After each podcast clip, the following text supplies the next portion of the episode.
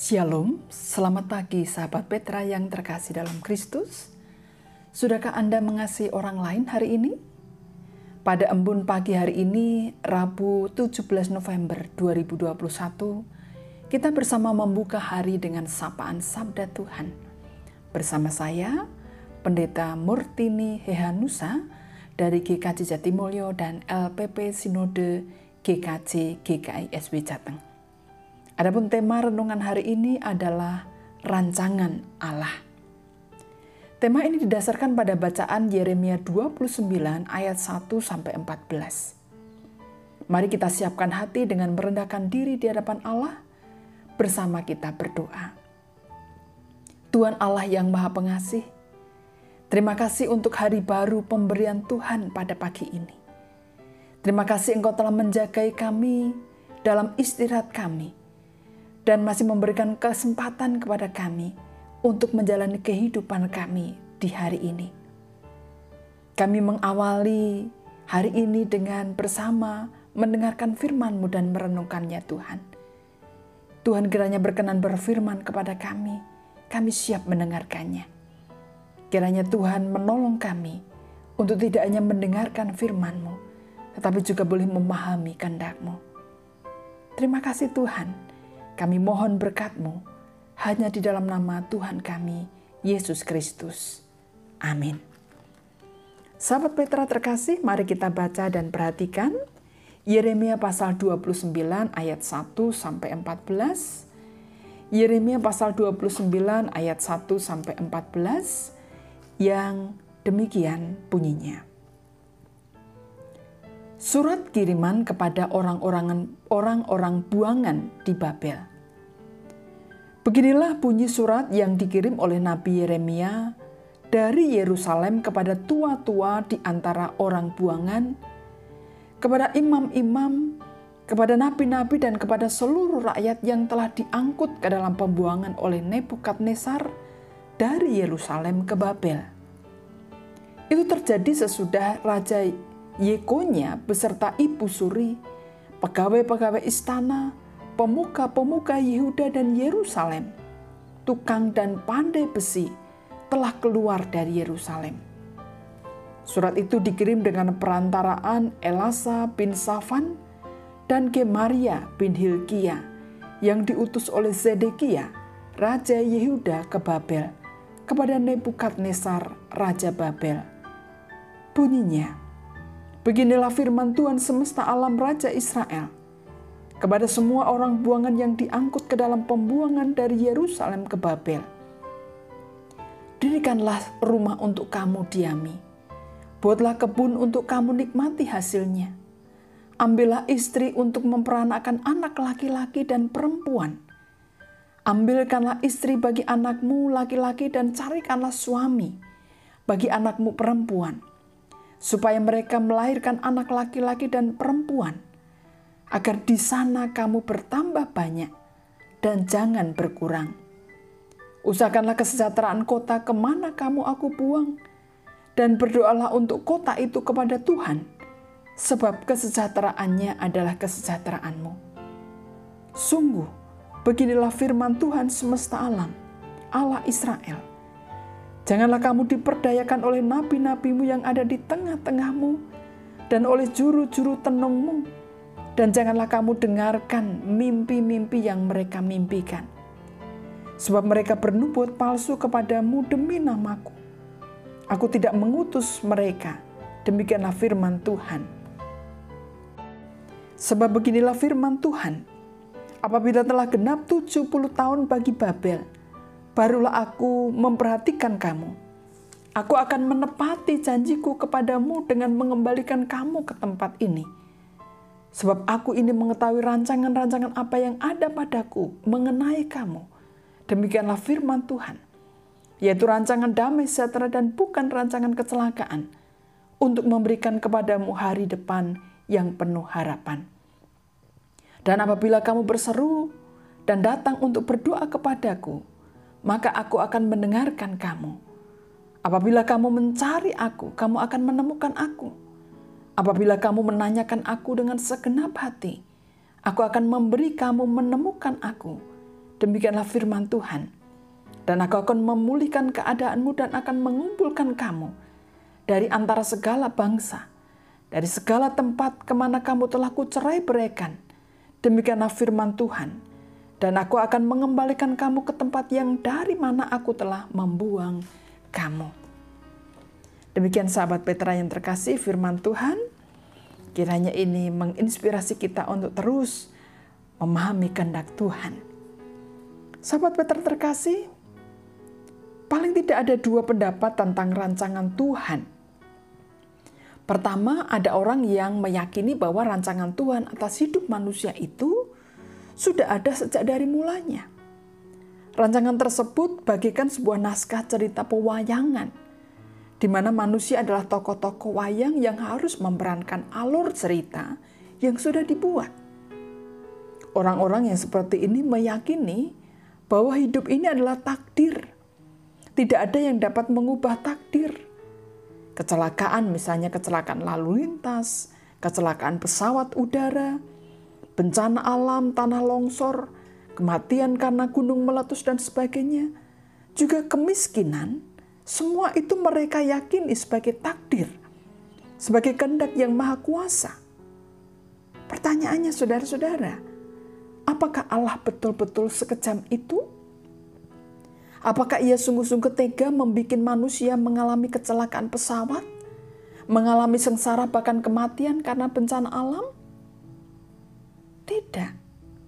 Menurut saya Allah tidak sekejam itu. Allah telah mempercayakan semua yang terjadi di dunia ini di dalam pengelolaan kita manusia. Kecelakaan, kesengsaraan, dan kematian karena bencana alam, dan segala rupa persoalan yang ada adalah kesalahan manusia yang sering kali kurang memperhatikan apa yang mesti dilakukan, apa yang harus dilakukan. Misalnya, pesawat terbang yang sebetulnya sudah tidak layak terbang, tetapi tetap saja dipakai.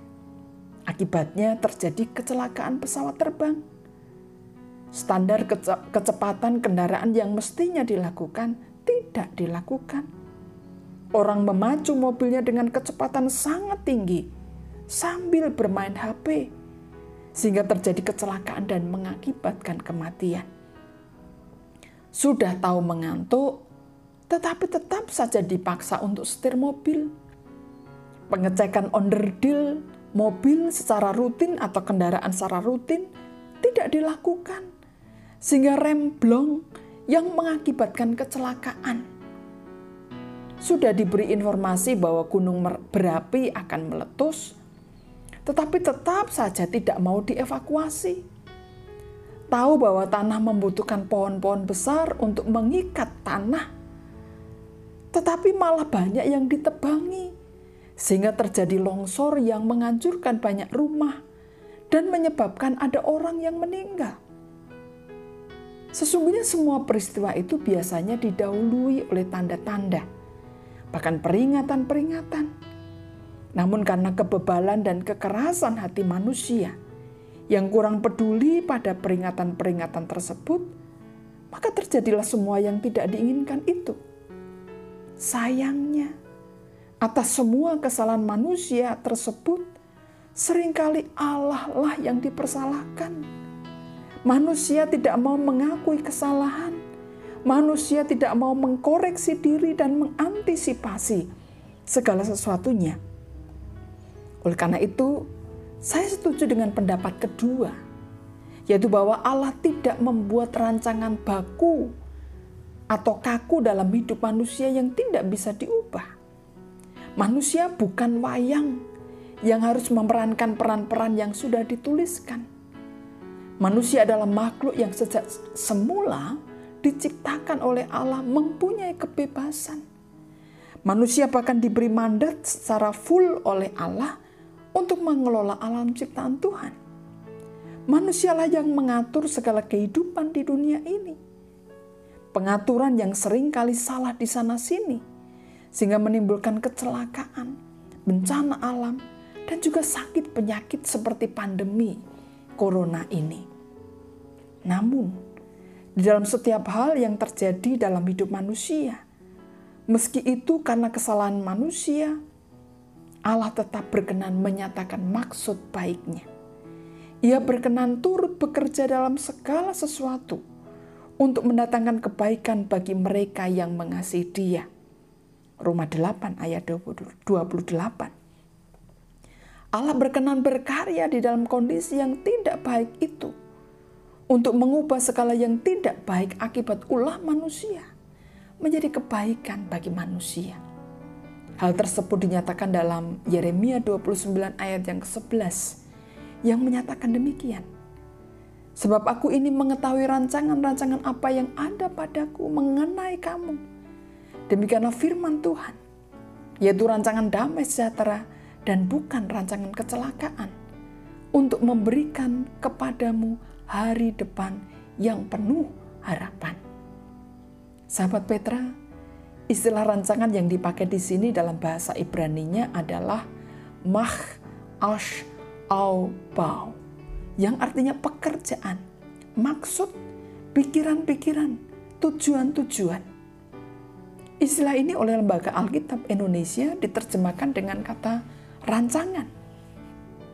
Jadi yang dimaksud dengan istilah rancangan di dalam Yeremia 29 ayat 11 bukan rancangan dalam arti sesuatu yang telah dirancang atau direncanakan secara baku atau paten dan tidak bisa diubah Rancangan yang dimaksud di sini adalah bahwa Tuhan mengetahui apa yang ia kerjakan. Ia mengetahui pikiran-pikiran yang ia pertimbangkan atau sarana-sarana yang ia pikirkan terkait dengan kehidupan manusia, apalagi dalam kondisi manusia yang terpuruk akibat ulah manusia sendiri. Bahwa semua pikiran yang dipertimbangkan Allah dan sarana-sarana yang ia pikirkan di tengah kondisi buruk manusia akibat kesalahan manusia sendiri adalah baik adanya. Di tengah kelemahan dan kondisi memprihatinkan yang dialami manusia, Allah senantiasa memikirkan bagaimana ia masih bisa mendatangkan damai sejahtera. Yeremia 29 ayat 11 dengan jelas menyatakan bahwa Allah sama sekali tidak merancangkan kecelakaan. Itulah yang dialami oleh bangsa Yehuda pada saat itu. Oleh karena kesalahan mereka semua, maka raja beserta seluruh keluarganya, para tua-tua, imam-imam, nabi-nabi, dan seluruh rakyat dibuang ke negeri Babel. Di dalam kondisi yang sangat tidak mengenakkan ini, bahkan pasti membuat mereka geram, marah, kecewa, dan sangat tidak nyaman. Namun Tuhan melalui Nabi Yeremia mengajak umat untuk tetap optimis, tetap menjalani hidup secara normal, yaitu mendirikan rumah untuk didiami, membuat kebun untuk dinikmati hasilnya, dan sebagainya. Saudara-saudara bisa lihat di ayat 5 sampai 6. Umat diajak untuk tetap berpikir positif dan tetap melakukan hal terbaik di dalam hidup ini, meski kondisi yang dialami sedang tidak seperti yang diinginkan. Bahkan kebaikan yang mesti dilakukan tersebut adalah kebaikan yang istimewa, yang melampaui rasa marah dan kecewa. Kebaikan terhadap pihak lain yang telah menyebabkan kesengsaraan mereka. Di dalam ayat 7 firman Tuhan berkata, Usahakanlah kesejahteraan kota ke mana kamu aku buang? Dan berdoalah untuk kota itu kepada Tuhan. Sebab kesejahteraannya ada, kesejahteraannya adalah kesejahteraanmu. Apa yang disampaikan Tuhan ini adalah perintah kasih yang sesungguhnya.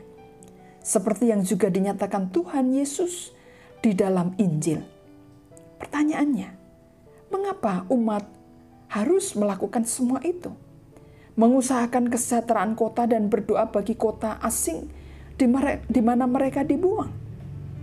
Jawabnya adalah karena kesejahteraan kota itu adalah kesejahteraan umat juga. Jadi jikalau melakukan kebaikan, maka kebaikan itu pun akan berdampak baik bagi kita. Itu digambarkan seperti cermin yang akan memantulkan wajah yang ada di depan kita. Kalau wajah yang kita tampilkan di depan cermin wajah yang senyum dan tertawa, maka kita akan juga melihat wajah yang senyum dan tertawa itu. Jadi, lakukanlah segala sesuatu sebaik mungkin kepada siapa pun. Meski kita mungkin telah dikecewakan, bahkan dibikin menderita. Karena kebaikan itu, kebaikan yang kita lakukan akan memantulkan pada kita, memantul kepada kita, dan kebaikan itu akan kita rasakan juga.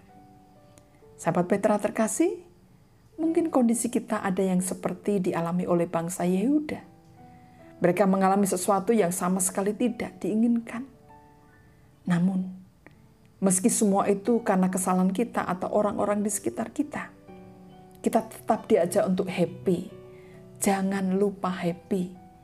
Kita diajak untuk tetap bisa move on, melanjutkan hidup dengan optimis, berpikiran positif, dan melakukan yang terbaik yang masih bisa kita lakukan, yang terbaik. Di tengah kondisi seperti itu, firman Tuhan sudah mengingatkan kepada kita bahwa Ia tidak akan pernah meninggalkan kita. Seperti yang dinyatakan dalam Yeremia 29 ayat 11, kita harus yakin bahwa Tuhan mengetahui rancangan-rancangan apa yang ada padanya mengenai kita yaitu rancangan damai sejahtera dan bukan rancangan kecelakaan. Semua Tuhan izinkan terjadi dalam hidup kita untuk memberikan kepada kita hari depan yang penuh harapan. Selain itu, kita juga diajak untuk selalu berseru meminta pertolongannya. Karena kita sadar tidak mudah untuk bisa menjalani semua itu dengan optimis, dengan tetap berpikiran positif, dengan tetap terus move on oleh karena itu firman Tuhan dalam Yeremia 29 ayat 12 sampai 14 menyatakan, "Dan apabila kamu berseru dan datang untuk berdoa kepadaku, maka aku akan mendengarkan kamu. Apabila kamu mencari aku, kamu akan menemukan aku. Apabila kamu menanyakan aku dengan segenap hati, aku akan memberi kamu menemukan aku." Demikianlah firman Tuhan dan aku akan memulihkan keadaanmu. Yeremia 29 ayat 12 sampai 14. Saudara, Tuhan tidak pernah merancangkan kecelakaan kepada manusia. Ia selalu mengendaki yang terbaik bagi kita. Meski kita dalam kondisi yang tidak kita inginkan akibat kesalahan diri kita sendiri. Amin. Mari kita berdoa. Tuhan, terima kasih untuk firman yang boleh kami renungkan bersama. Ampuni kami jikalau kami kadangkala atau bahkan sering kali menyalahkan Tuhan atas derita yang kami alami, atas bencana yang kami alami, atas kecelakaan yang terjadi di dunia ini. Ampuni kami karena kami sering kali menyalahkan Tuhan. Saat ini Tuhan tolong kami untuk senantiasa merefleksikan segala kesalahan kami itu dan melakukan pembenahan-pembenahan, kebaikan-kebaikan di masa yang akan datang.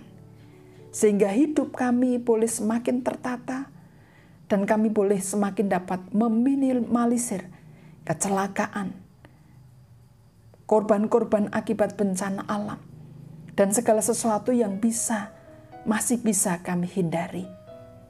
Tolonglah kami Tuhan, berikanlah kami hikmat-Mu, agar kami boleh menata, mengatur kehidupan kami ini di dunia ini dengan sebaik-baiknya.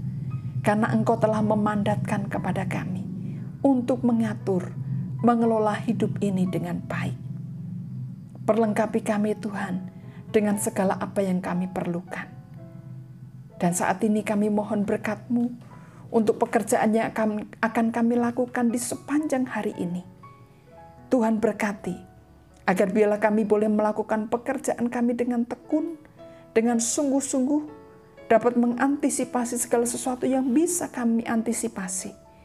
Dan kami terus peka terhadap peringatan-peringatan, tanda-tanda yang sering kali Tuhan nyatakan dalam kehidupan kami. Sehingga biarlah kami semua boleh senantiasa mengikuti rancangan kebaikan yang senantiasa Tuhan nyatakan dalam hidup kami. Kiranya firman-Mu yang telah Engkau nyatakan hari ini, saat ini, menguatkan kami untuk terus berjuang, melakukan kebaikan, melakukan kehendak Tuhan, sehingga kami boleh menemukan kehendak Tuhan yang terbaik dalam hidup kami. Terima kasih Tuhan, kami serahkan hidup kami sepenuhnya pada hari ini dalam berkat-Mu. Semua ini kami panjatkan di dalam nama Tuhan kami Yesus Kristus yang mengajar kami berdoa Bapa kami. Bapa kami yang di sorga, dikuduskanlah namamu, datanglah kerajaanmu, jadilah kehendakmu di bumi seperti di sorga. Berikanlah kami pada hari ini makanan kami yang secukupnya, dan ampunilah kami akan kesalahan kami, seperti kami juga mengampuni orang yang bersalah kepada kami. Dan janganlah membawa kami ke dalam pencobaan, tetapi lepaskanlah kami daripada yang jahat. Karena engkau yang punya kerajaan dan kuasa dan kemuliaan sampai selama-lamanya. Amin. Demikian sahabat Petra yang terkasih dalam Kristus, embun pagi hari ini, Rabu 17 November 2021. Kiranya sabda Tuhan memberikan hikmat, kekuatan, dan penghiburan bagi kita untuk melewati sepanjang hari ini. Saya, Pendeta Murtini Hehanusa dari GKJ Jatimulyo, dan LPP Sinode GKJ GKI SU Jateng. Mohon diri dan mohon maaf bila ada kata yang kurang berkenan. Sahabat Petra, selamat mengasihi orang lain hari ini. Tuhan Yesus memberkati. Amin.